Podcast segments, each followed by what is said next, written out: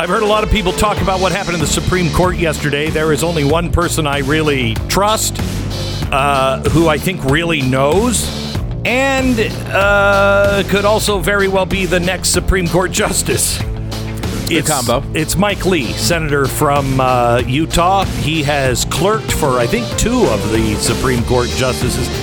Uh, one of them, I think, just passed away, but he's clerked for two of them. He knows these guys, and uh, he's going to give us his read on what happened yesterday with Supreme Court in 60 seconds. The Glenn Beck Program. It's the Christmas and holiday season, and that means it's time for gift giving, parties with friends and family. I think you're allowed out of the house now to see them, which is fantastic. Uh, if you want to look years younger, get compliments everywhere you go, you got to try Genucel, the best in skincare. From now until Christmas, Genucel's most popular package is 60% off at genucel.com. You can treat yourself or, or a loved one uh, to the absolute best skincare in the world. You'll see issues like uh, drooping eyelids, forehead wrinkles, pesky bags, and puffiness. Even the sagging jawline can go away right before your eyes with Genucel's classic collection. With its immediate effects, you're going to see results in 12 hours, guaranteed or your money back. And also, you're going to be guaranteed to get your Genucel in time for the holidays. So if you're looking for a present, you got all the supply chain issues going on. Well, this stuff's all made in the USA. You're going to get it in time. Order now. You get the complimentary spa package absolutely free at checkout. Chamonix world-class microdermabrasion treatment cleanser and toner make perfect stocking stuffers as well. Don't wait, Christmas is just around the corner. Go to genucel.com, enter the special promo code BECK35 for an additional 35 bucks off.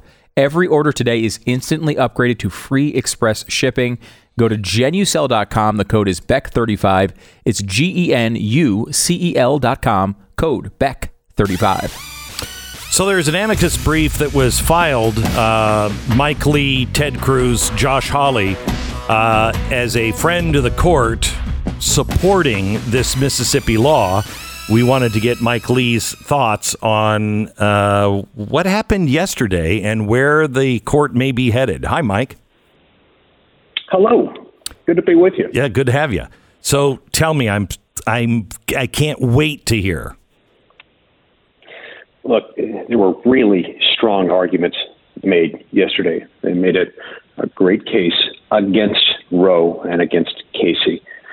At the end of the day, as I, I pointed out in the friend of the court brief that I submitted along with Senators Hawley and Cruz, there isn't a constitutional case to be made for Roe and Casey, nor is there a case for applying stare decisis, deferring to the court's own prior precedent here, because that precedent has proven so unworkable.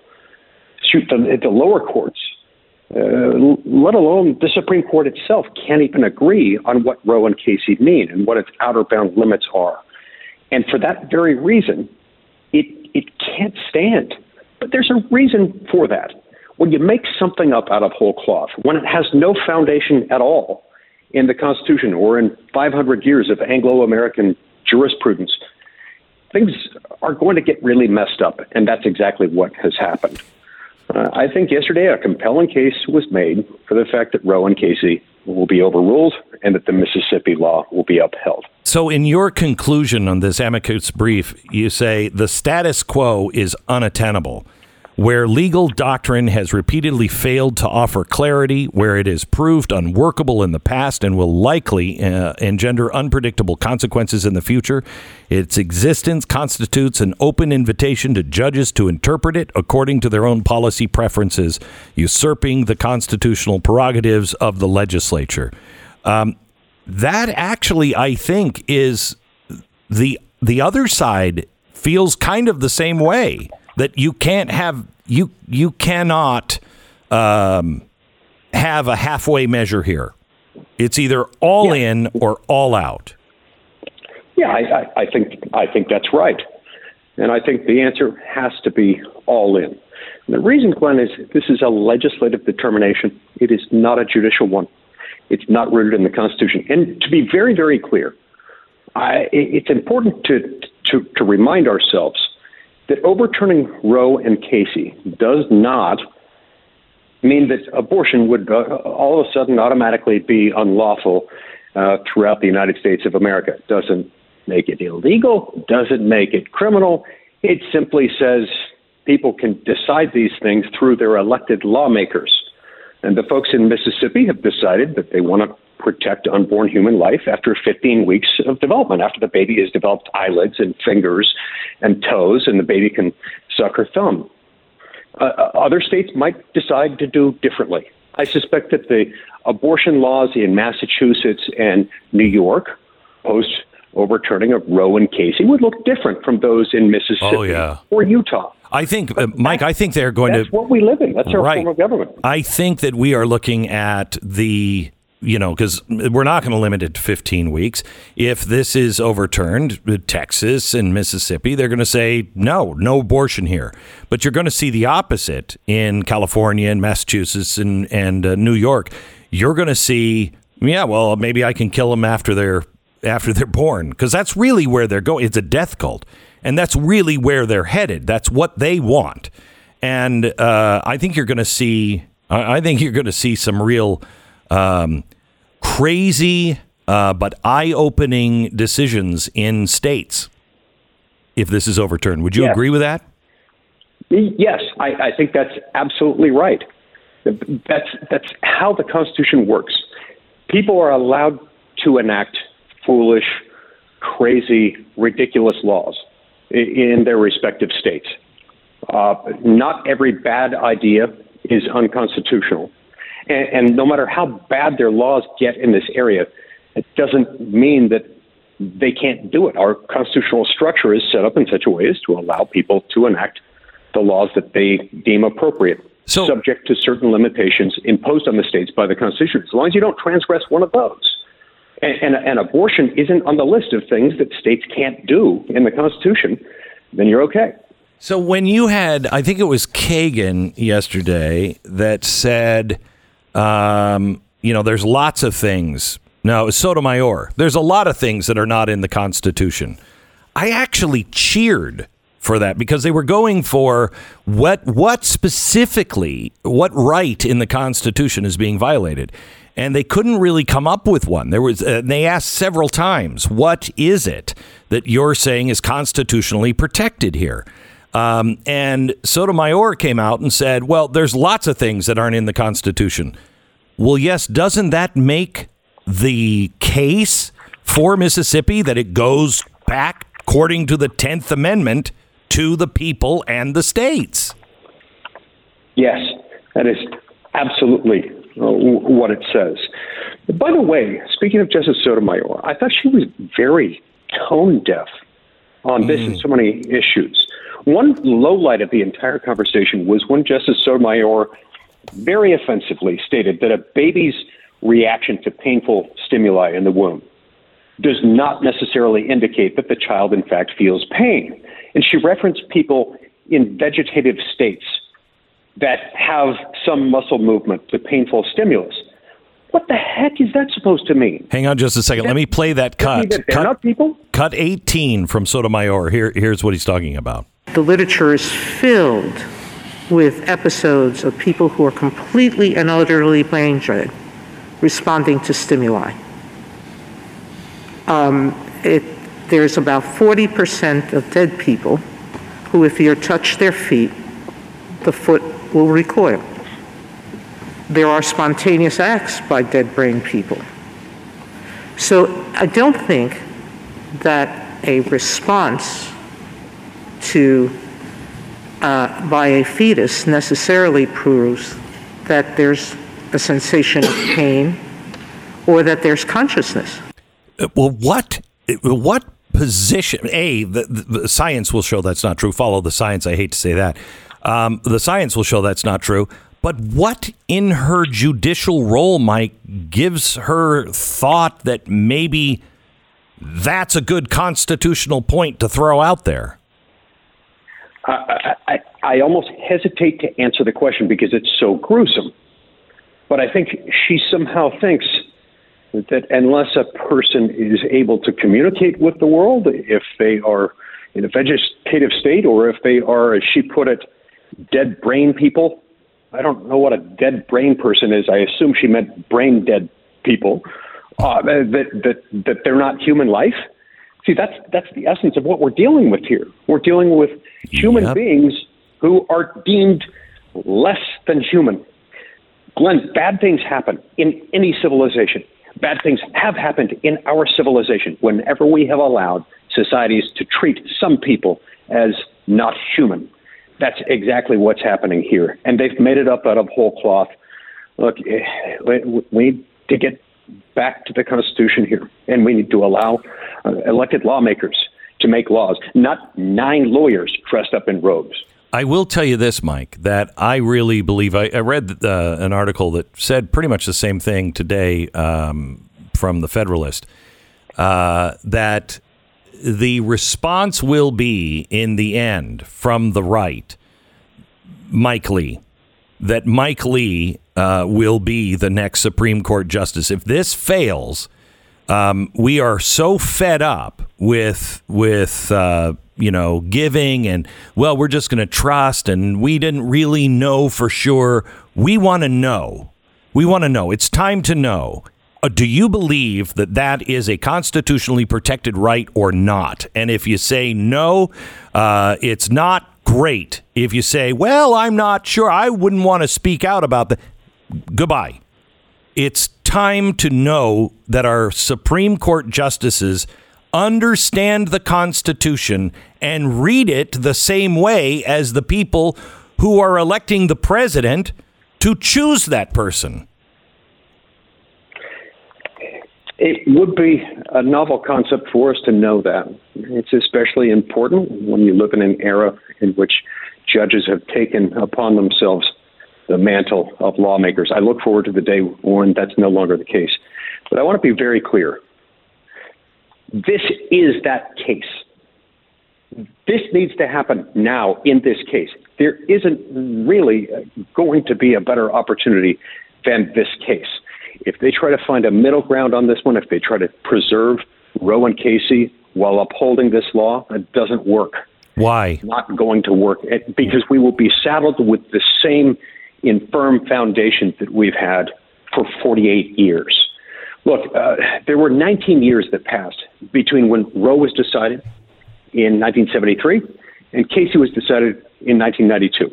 The time that was uh, that that decision was rendered, Justice Kennedy proclaimed for the court, "Oh, okay, the debate is finally over. We're finally putting this to rest."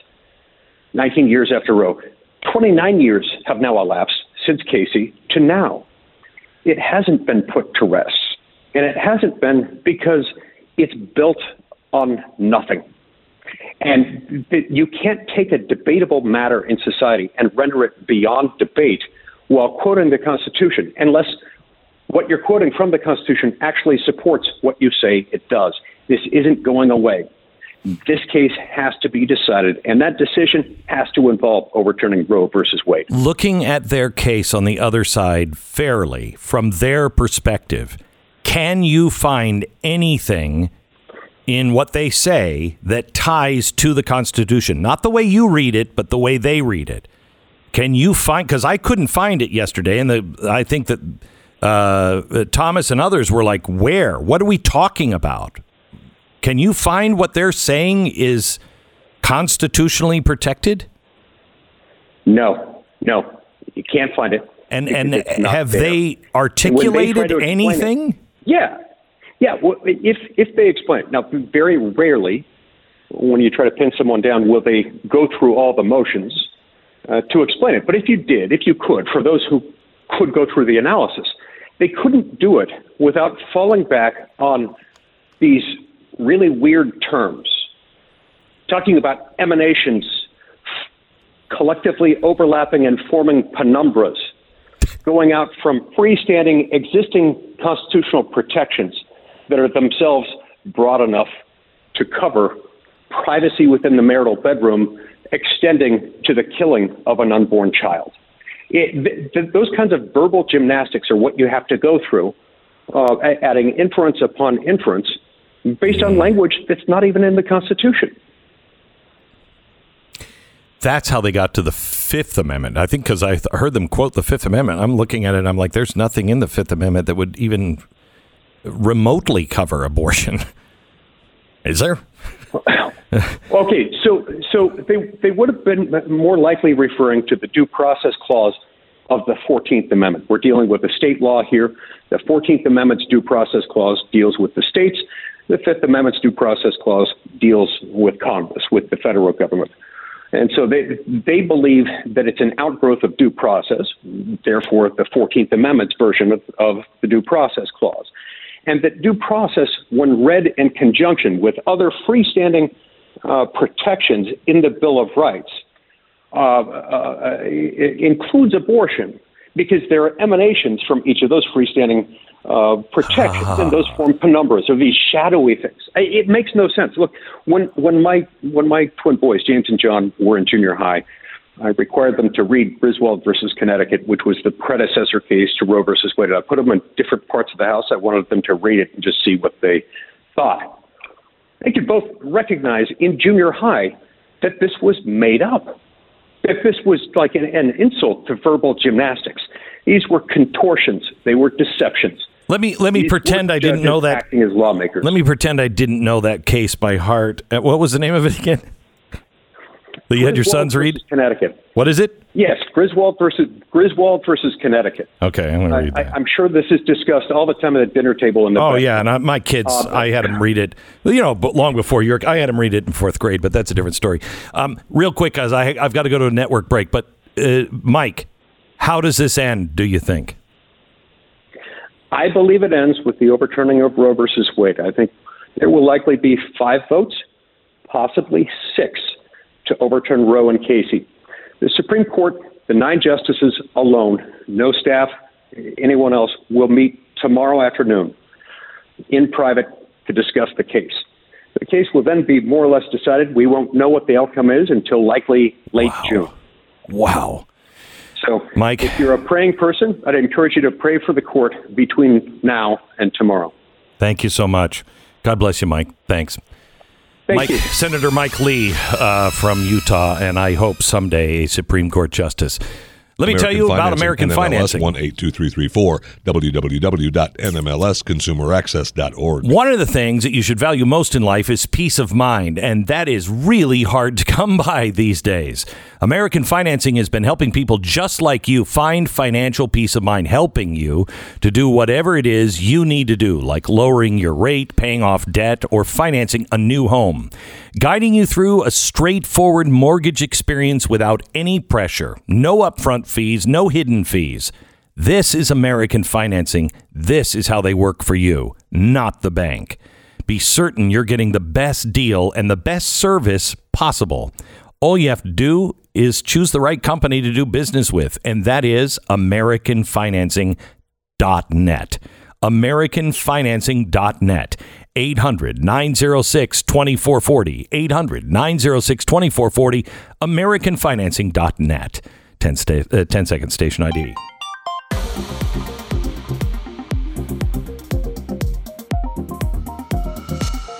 Okay, I that kind of frames things differently for me. I like the optimism. I do too. From Mike Lee. I hope and he's Mike right. is Mike is not an optimistic guy when it comes to the Supreme Court usually. Yes. I mean, he's I've talked to him, you know, through Obamacare and everything else and he's like, "Look, this is what it says, but I don't think they're going. I don't this is what should be done, but I don't think they're going to do that." Well, this is, as he pointed out, the opportunity, right? This entire, I don't think my whole life uh, that I remember an opportunity like this. I mean, the Casey case was in the 90s and really the last chance to, to take this on just, you know, full force. But this is a, a court that was, you know, actually seems to look at the Constitution and care about what's inside of it. And they don't get everything right, but It's going that way. It's going that way. This is the first real example where they could set something right. You know, the, mm. it, it's it's rare that you see something this big go back to the people, and that's that's all that we're arguing about here. Really, that's all the case is about. that's yeah. all this case is about. It's not about abortion.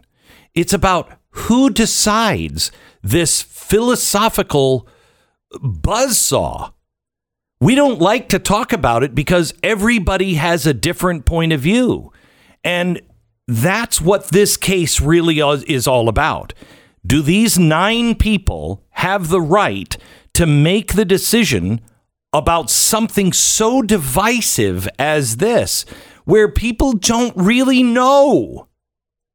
Or should it be left into the hands as close to the people as possible? Because the people in New York might think something different than the people here in Texas. And I know the people in Texas think different thoughts than they do in California. And why should we have to live under the California kind of uh, mindset and have them rule over our conscience? And why should why should Texans have their conscience rule over the people that are living in New York? And that's the case they're making to the Supreme Court. Yes. That I don't believe is the correct principle in this particular matter. I think this is murder, so it's, oh, it's so it's different. You don't get to make yeah. up your own state laws. But ah, that, we're going to allow it. Right, but that is the argument that the is in the front of the Supreme Court.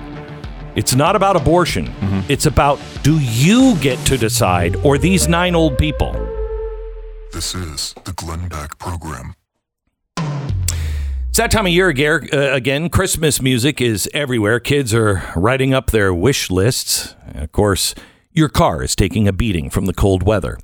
This is the time of year that is the hardest on cars. And if your warranty has expired, you could be looking at spending a fortune, especially now if, God forbid, one of those chips go bad.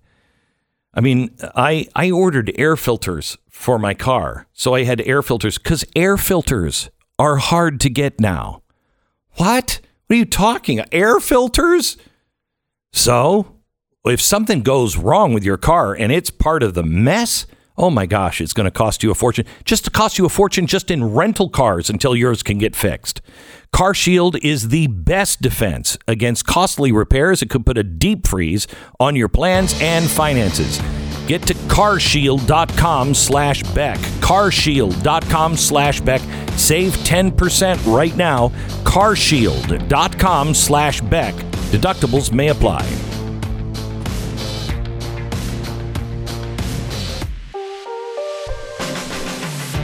All right, the code right now is Fauci lied. If you use that, you get 25 bucks off your subscription to Blaze TV at blazetv.com slash Glenn.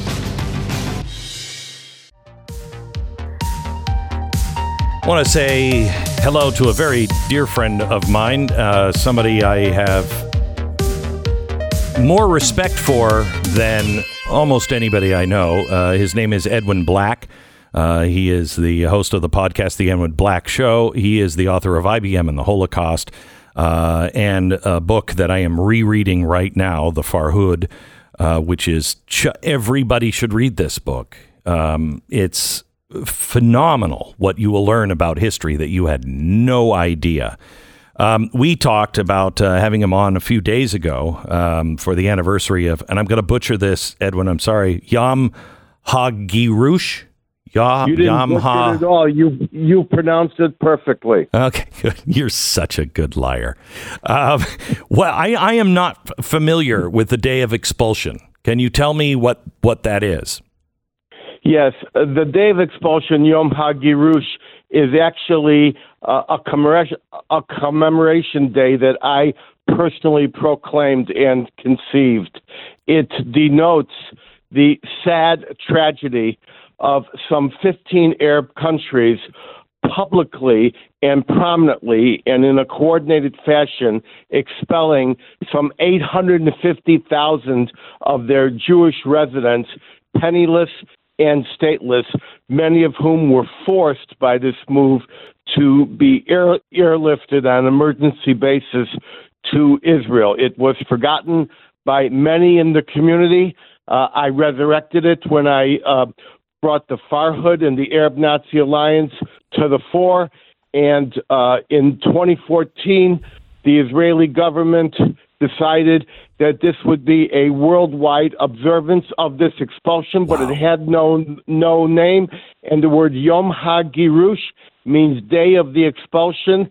And in uh, conjunction with my colleagues, I was able to get identification and identity for this November 30th, for November 30th, which we just ob- observed, and forevermore as the day of regret when 850,000 men, women, and children, many of whom their families had lived in uh, these countries for 2,700 years, were summarily expelled without a penny to their name and stateless and had to be rescued. What year did this happen? This happened, it, it was warned. It was on the front page of the New York Times. It was done in broad daylight. It was argued at the UN. This occurred just after the partition vote, uh, UN Resolution 181, that said there would be two states, a Jewish state and an Arab state. Now, at that time, the word Palestinian only meant a Jewish Zionist. In 1964, there was identity theft, and the Arabs in the area, with the help of the KGB, which had invented the Palestine Liberation Organization, expropriated the name Palestinians.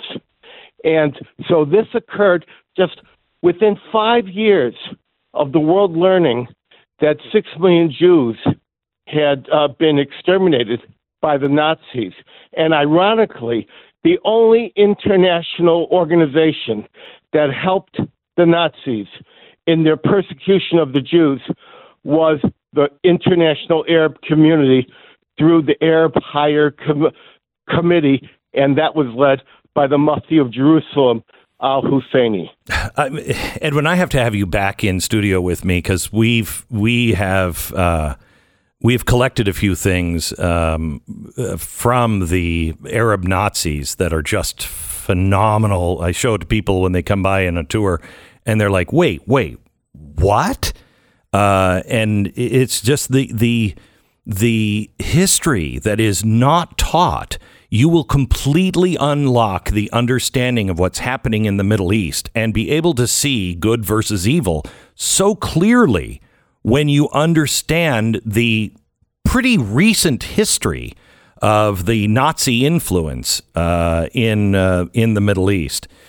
Um, could you just let me change subjects here for just a second? Um, IBM and the Holocaust. You were on with me, I think, for a podcast, and we went over. Um, oh gosh, what was his name? The the guy from that was the head of IBM during World War Watson. II. Watson. Thomas J. Watson. Okay, can you just uh, quickly in two minutes tell the story? I mean, it's important to understand Watson is the name of the IBM uh, computer that they are now using to diagnose people. They this is going to be the replacement for your doctor, and I believe it's a, a, a good thing, and b is going to happen.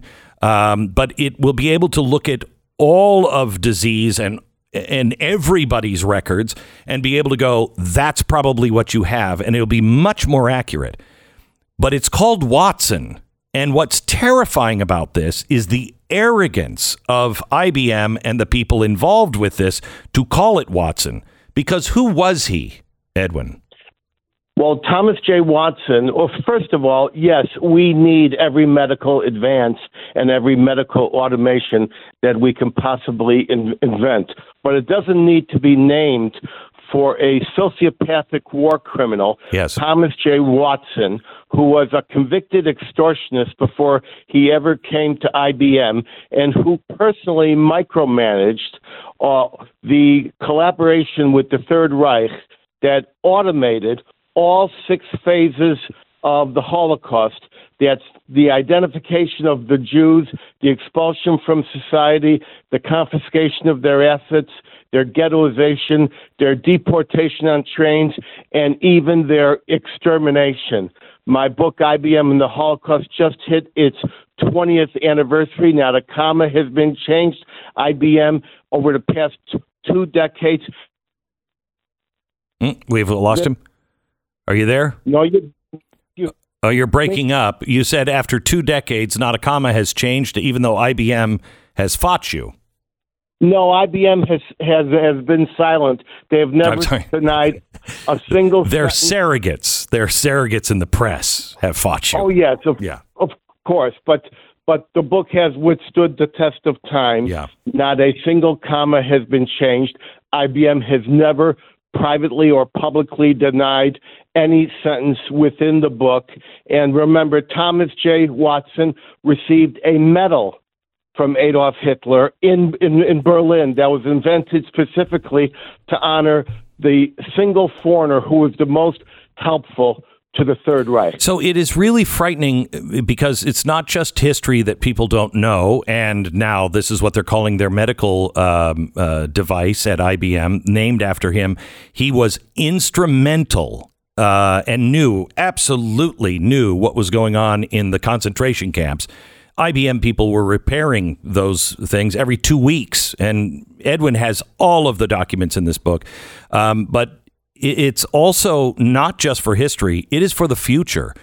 Look at where, look at how these giant information companies, Facebook, Google, uh, all of these companies are now working hand in hand and helping the Chinese round people up for their concentration camps. Nothing has happened. Nothing has changed. IBM and the Holocaust. Well, Google and the uh, internment of the Uyghurs. We know that's a genocide. They haven't changed because nobody's been ever held responsible for it. Am I wrong, Edwin? Uh, there is no question that those who um, uh, uh, uh, state never again have been shocked to certify that never again is now, and now means the Uyghurs. The Uyghurs, there's probably a million of, of them have have been rounded up. Uh, their children have been seized. Their women have been sterilized and raped. They're in concentration camp. There's forced labor. And what we are seeing is we're seeing an NBA and a LeBron James who take a knee for justice on a knee pad mm. and with a shoe made by slave labor and Uyghur cotton, uh, cotton in communist China. Okay, let me ask you uh, one last question. We last time you were on, um, I think the radio program, we had just done a podcast with you where you laid out the I can't remember seven or eight steps uh, to the Holocaust, and you said you, you could have even all uh, seven steps in place, but still be a long way away from the Holocaust. So it doesn't guarantee anything have we, since we spoke maybe a year ago, are we closer or further away? Which direction are we headed?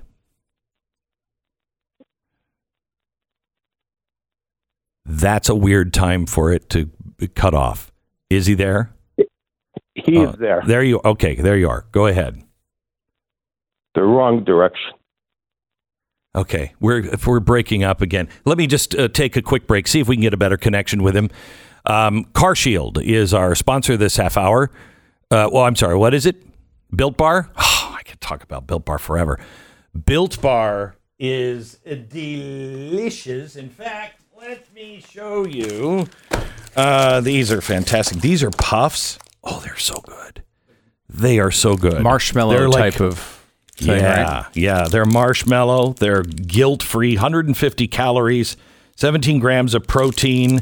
Uh, they are just so good. So this is uh, this is their uh, ruby chocolate puff bar. It, mm. Uh, mm. that's all I can say is mm. Uh, they are really really good. They're candy bars. Now they market them as protein bars, and that's you know what they really are. But I eat them and they're candy bars. They are so good. Try built.com. Use the promo code BECK15, get 15% off your order. Promo code BECK15, 15% off now at built.com. Back in a minute. The Glenn Beck Program. Truly, and you you don't hear me say this, I don't think, uh, very often, if ever. Uh, one of my real heroes in life today, and I think uh, the bravest man I know, and a guy who has dedicated his life to truth against all odds, uh, is Edwin Black, and I I so respect him, and it's an honor to have him on the program again. Uh, the host of the Edwin Black uh, Show, which is um, a, a, podcast, author of IBM and the Holocaust, and the Farhud, uh, F A R must read for anybody who is interested in what's really going on in the Middle East, if you want to understand it. Uh, from the perspective of history. Edwin, um, you lined up the, all of the steps of the Holocaust. Can you go through those? What is it, seven or eight steps? Yes, I will. But just to answer your question before we were cut off, whether we're getting closer or further away from the events that uh, occurred during World War II, the answer is we're going in the wrong direction. The first step that IBM outlined in, uh, in concert with, Hit, with Hitler's request for a final solution was identification. Well, everyone is now identified. The second step. Wait, wait, wait, wait. And we are going worse on that. This talk of these uh, biometric passports is is really. I mean, that's Hitler's dream. Yes. Um, what uh, oh. might occur over years has now taken place within a matter of months, and yes. that is the identification of everyone, not only who they are, who they know, but where they are, and probably where they have been and where they are going. So, step one is identification. Step two is exclusion. Once people are uh, are identified, they're excluded from society. In the case of of the Nazis, uh, the Jews were fired uh, from their jobs. Mm-hmm. Uh, they were kicked out of associations. Step three is expropriation, pauperization, special fines, uh, seizure of assets, a criminalization of conduct with financial penal- penalties. Wow.